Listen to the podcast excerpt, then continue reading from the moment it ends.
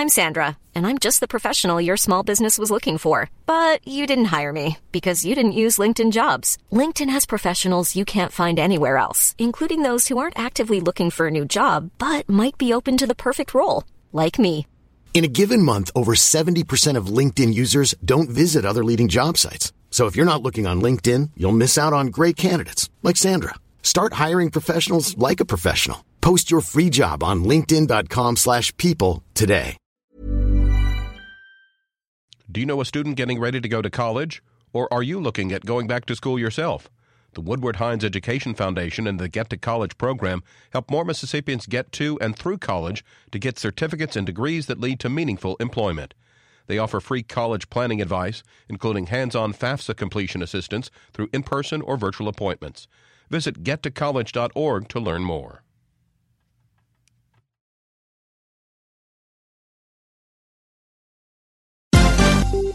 This is MPB News. Hi, this is Karen Brown. Thanks for checking out the Mississippi Edition podcast. If you like what you hear, click subscribe, hit like, or leave us a comment if your app has that feature. Then find other MPB podcasts by searching MPB Think Radio on your favorite podcasting platform. Thanks.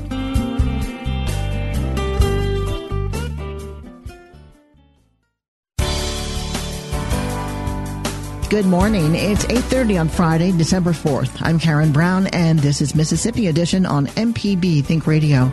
On today's show, pediatricians say the state is seeing rising cases of COVID 19 in children and adolescents. We hear from the president elect of the Mississippi chapter of the Academy of Pediatrics pediatricians.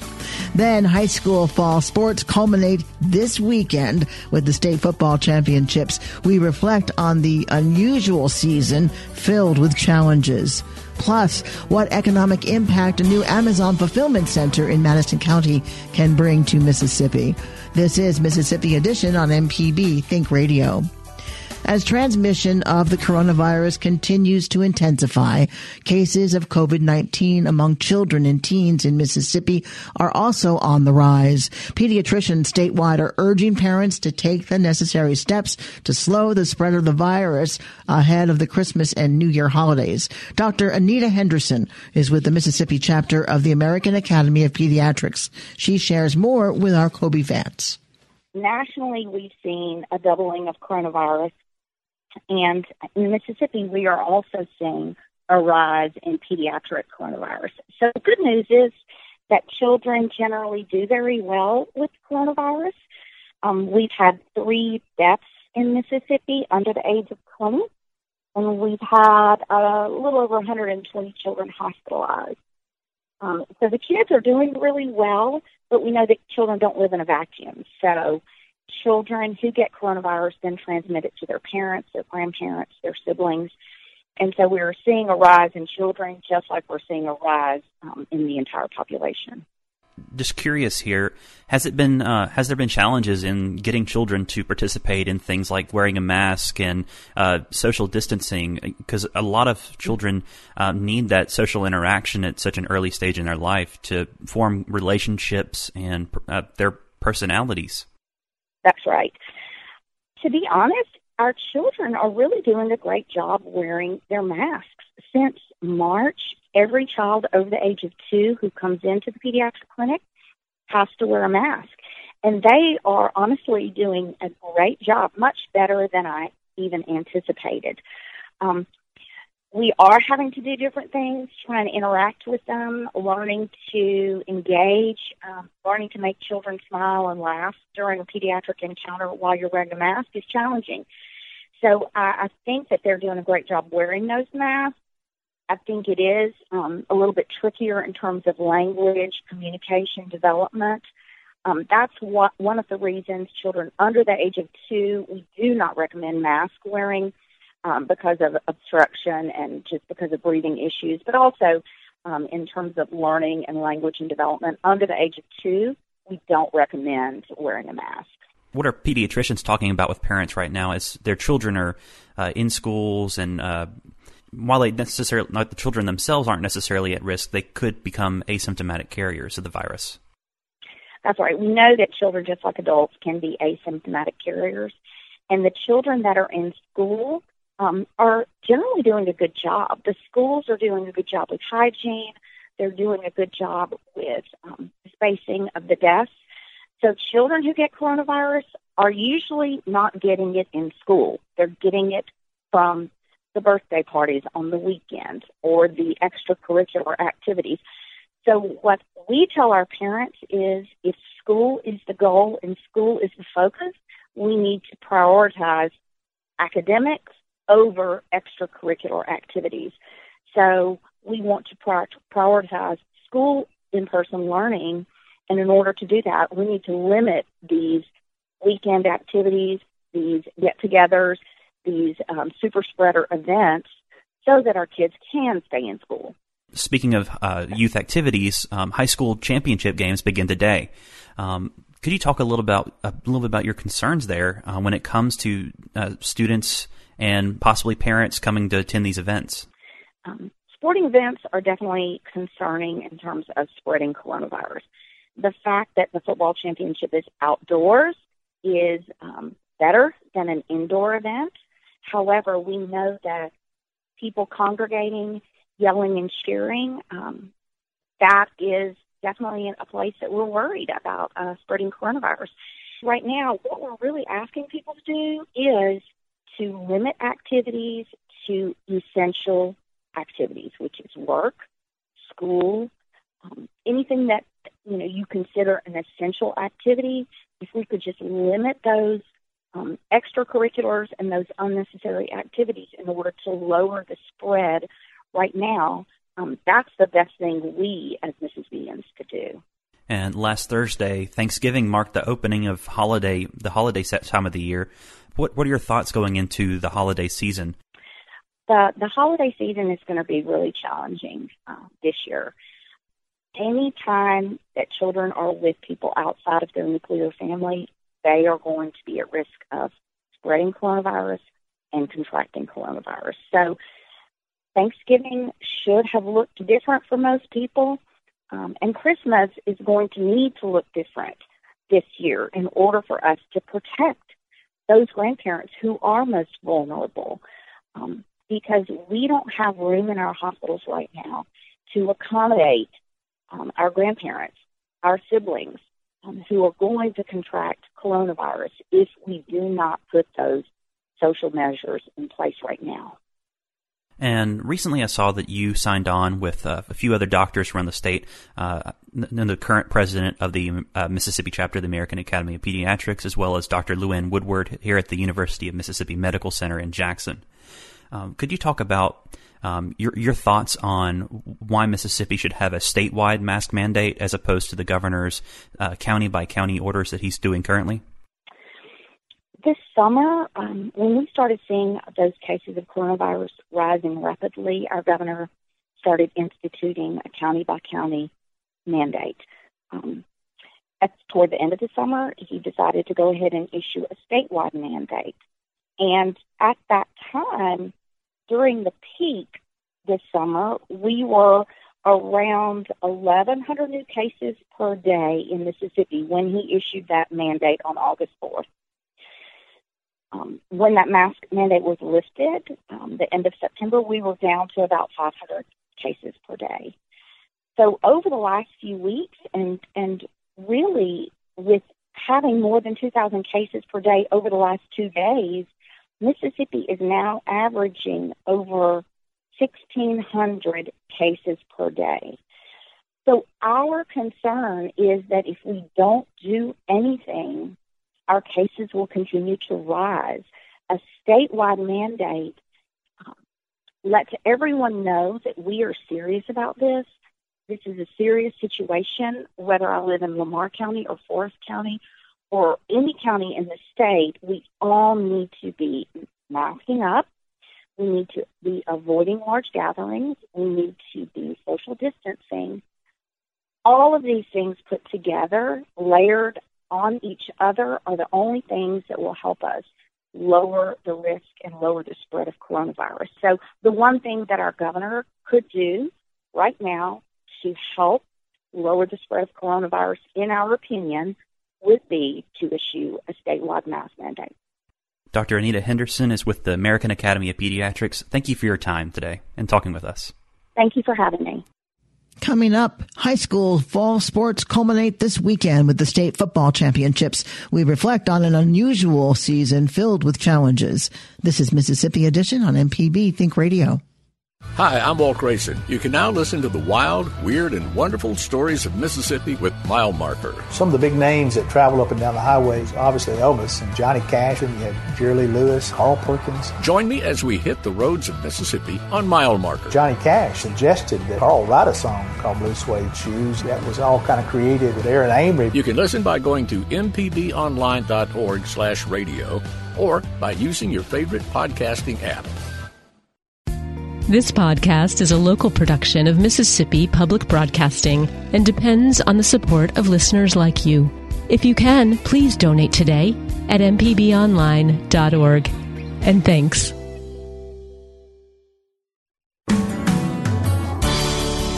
This is Mississippi Edition on MPB Think Radio. I'm Karen Brown. Interscholastic sports are facing unprecedented challenges this year.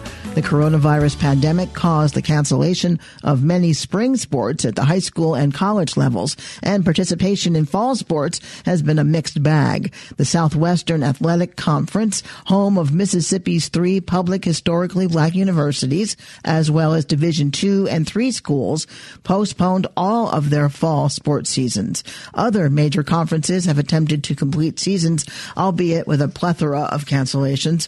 The same is true for high school sports in Mississippi. After postponing the beginning of the fall seasons for a couple of weeks, high schools are wrapping up the fall calendar this weekend with the Mississippi High School Athletic Association's football championships. Don Hinton is the executive director of the MHSAA. He shares more about a very unusual season our schools, of course, all throughout the season have have uh, the authority to determine whether they're going to play um, a game or participate in a sport uh, or not, whether that's practice or games or any of that. With playoff implications, you you know you have to be able to determine who's in the playoffs, and so you have to have a, a win or a loss, and so that's been for us. We've had teams that had if they could not play, uh, the rule was that if they could not play, they would have to forfeit the game for seeding purposes, uh, so that we could determine the format and who who would participate. And so we have 12 left now in football, and that's where we are right now for the weekend for our championships. Are, are the team members tested before this weekend play begins? Is there a, is there a procedure? We have covered, we have through our business meeting this past Monday, we um, presented uh, even additional guidelines for football championships. We've had guidelines throughout the, the year for our football sidelines, for pregame dressing, for postgame, no, no handshakes, all of those kinds of things we have presented to our schools and for them to participate when they step off the bus and arrive. Uh, they are to uh, present us with a team documentation a form that's that has every participant where it asks, "Have you recently had a fever or cough or sore throat or shortness of breath?" And then they will have their they will record their temperature. And so uh, those we've out, we've asked for those uh, for every participant this weekend. Just this week, Mississippi's health officer, Dr. Thomas Dobbs, is advising people not to attend sporting events. Here you are on a championship weekend, and I know that uh, attendance uh, for anyone who, who, for certainly families who know the kids, but it's a big weekend for football and for the association. So, how do you respond to that? Yeah, it's a huge weekend, and and again, like everything else, whether it's going to the grocery store or anywhere, going to church or anywhere else, uh, the, individuals, our citizens, have to determine if they're going to go and and and and where they're going to go. In this case, to a state championship game. One of the reasons that we're playing in 45,000 seating capacity stadium, Memorial Stadium, is that we may, if, if we have uh, six to 8,000 uh, uh, for our larger ball games, uh, spectators for our larger ball games, then that would, that would be a, a good crowd for us. You know, we, it's 25% capacity, which we're looking at Memorial Stadium is 40, uh, 45,000 is, is a little over 11,000, 11,000 250. And we feel like that even with 11,250, if you had that number, uh, you could really spread out and you could do a good job of distance, social distancing yourself. You can sit anywhere in the stadium. The whole entire stadium will be open. Uh, we have uh, actually digital ticket sales ahead of time. You don't even have to go to the ticket box. And for us, it, an 8,000 uh, uh, number of, of uh, spectators for even our 5A and 6A games would be, uh, you know, normal. And so not, not even 11,000. Let's move on to basketball now. There's uh, there are tournaments that are played between Christmas and New Year's, and basketball is inside. There are more risks play, playing inside and being a spectator inside. Are there any plans looking forward to that time period? Well, obviously, we've been participating now for the last month in those sports and individual games, single games, uh, where teams come to play. And so, there have been the COVID guidelines for basketball inside through the National Federation of High Schools, uh, through the MHSAA Sports Medical Advisory Groups that we've put out guidelines and, and, and differences in gymnasiums, you know, in, in cleaning and et cetera, et cetera. Just like, and you mentioned tournaments. We've got some tournaments that have already been played. Our schools did a really good job of sep- keeping those games separated when two teams play in a tournament. Normally, those teams would, would stay and watch the next game or some spectator may stay all day. Well, they don't do that. They ask the teams now will come in, play their games, they'll leave, their spectators leave. And so our schools again monitor that, uh, are, are able to um, take care of their own um, spectators, their own game, and and and try to follow those guidelines. Don, you mentioned what a disappointment it was for spring sports students playing spring sports. What does this next season look like? we're moving uh, um, day to day, week to week, and month to month. Right now, we're focused on the winter sports and then the completion. This is our last. Uh, we have cheer and dance next week, and this this week we have football, and that'll conclude our fall sports. We're looking winter sports right now. We have going, uh, and then for um, the the spring, and certainly our spring uh, sports uh, coaches and our players are looking forward to that, and you know, who who knows what will happen with the with this virus between now and then? It, again, it's constantly changing, and but we but we have guidelines in place already. Uh, some of those will start practice in February for their season, and so um, and before they play games, they have a certain number of days they practice, and so they'll be taking care of their athletes. Uh, and then when games are played, they're spectators, just like uh, all the other sports. All right, you're always on your toes. It sounds like you have to be. Well, we, you know, it's hard. We try. It's, you know, it's just it's again, it's never ending, and it's been uh, uh, very difficult. And again, uh, we try to manage what's in front of us each each day and keep our young people safe. That's what we do. Don Hinton, the executive director of the Mississippi High School Activities Association, and retiring at the end of this month after how many years in education?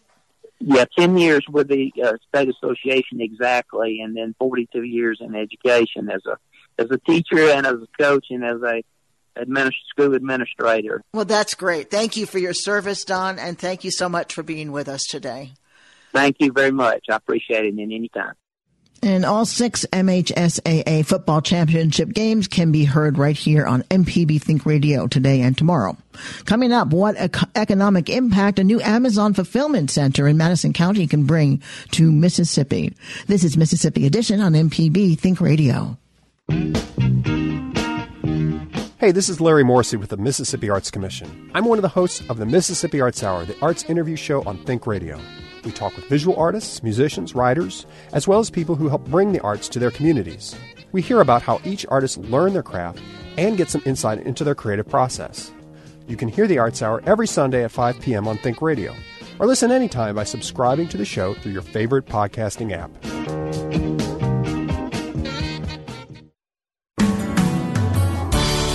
This is Mississippi Edition. I'm Karen Brown. A new Amazon facility in Madison County is helping the state surpass last year's new economic investments despite the coronavirus pandemic. Work is underway on a new Amazon fulfillment center in Canton, the third facility the corporate giant has brought to the state.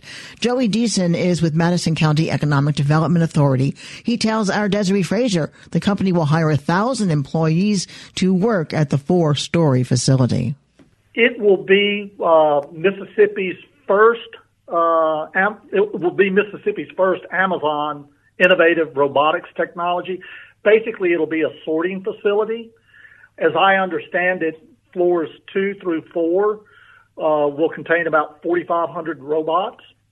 And the majority of the people, uh, which the minimum employment is going to be a thousand, but up in the holiday periods, they will uh, hire up to about 1,800 employees. And when will they start hiring? It's my understanding that they will begin hiring probably in May or June for that August date. Uh, it will be a series of small events here in the community and around the region. And from those little small events, uh, they'll ask anybody that's interested to attend, become familiar with the company, who they are, what they do. They will even uh, once the jobs are available they'll take your telephone number and actually they have a text line. And it will alert you to those jobs being available and online and let you know you need to go to their website and apply for those jobs. The majority of these jobs will be packing sorting those types of uh, skill sets. The minimum pay is $15 per hour the benefits are extremely uh, well thoughtful. They consist of dental, vision, medical, 401k, uh, up to 50% match. What does this mean for Madison County having this project come there? Well, first and foremost, we're extremely excited that Amazon chose to build its largest and you know and its only robotic system here in Madison County. But what it means to the community is obviously it's going to uh, allow uh, our citizens and the region uh, to have additional choices for job opportunities. Uh, those thousand jobs and up to 1,800 during the holiday season, uh, it will provide those opportunities. Can you speak at all to the economic impact of this? Well, with regards to the economic impact, I'll, I'll give you a small tidbit. We're already feeling it. If, if you take a look and you compare the city of Canton's uh, sales and, or, or sales tax revenue that they've received over the last three months, just because of the construction and the activity, because all of those individuals, on any given day, there's probably between two to three hundred individuals there on the site. They're buying gas, they're eating lunches, they're eating dinners, they're staying in the hotels, and uh, so the city of Canton's already seeing a, a, a bump. Joseph Deason of the Madison County Economic Development Authority with our Desare Frazier. Earlier this summer, Mississippi was down to competing against two other states for the facility. John Rounsaville with Mississippi Development Authority says they worked on the deal for about a year. He says the state put up the infrastructure investment needed to secure the new center. They received, we offered them um, approximately uh, $8 million in infrastructure dollars, and that will go to help provide water, wastewater, um, natural gas, and some road improvements to uh, the mega site uh, and to uh, the new Amazon facility. Were you vying against other states for that facility? Yes, ma'am. Do you know how many states were in the running? Most recently, I think we were probably down to uh, to two. I don't know how many started uh, in the uh, initial effort, but uh, I do know that we, we got down to to two uh, final, and that's that's kind of the, the, the point we've been uh, working at for the last you know five or six months on the deal. What do you think helped you cross the finish line? Well, I think again going back to the relationship we have with them already, um, we've proven ourselves uh, a leader in logistics and distribution in Mississippi. Um, they're very pleased with the operations they've already got here. So we were a, a natural extension uh, for expansion.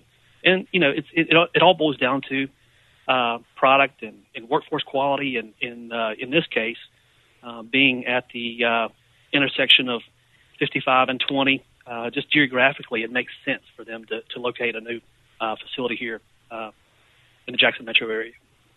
Can you speak to the challenge of competing for economic development opportunities in Mississippi or for Mississippi?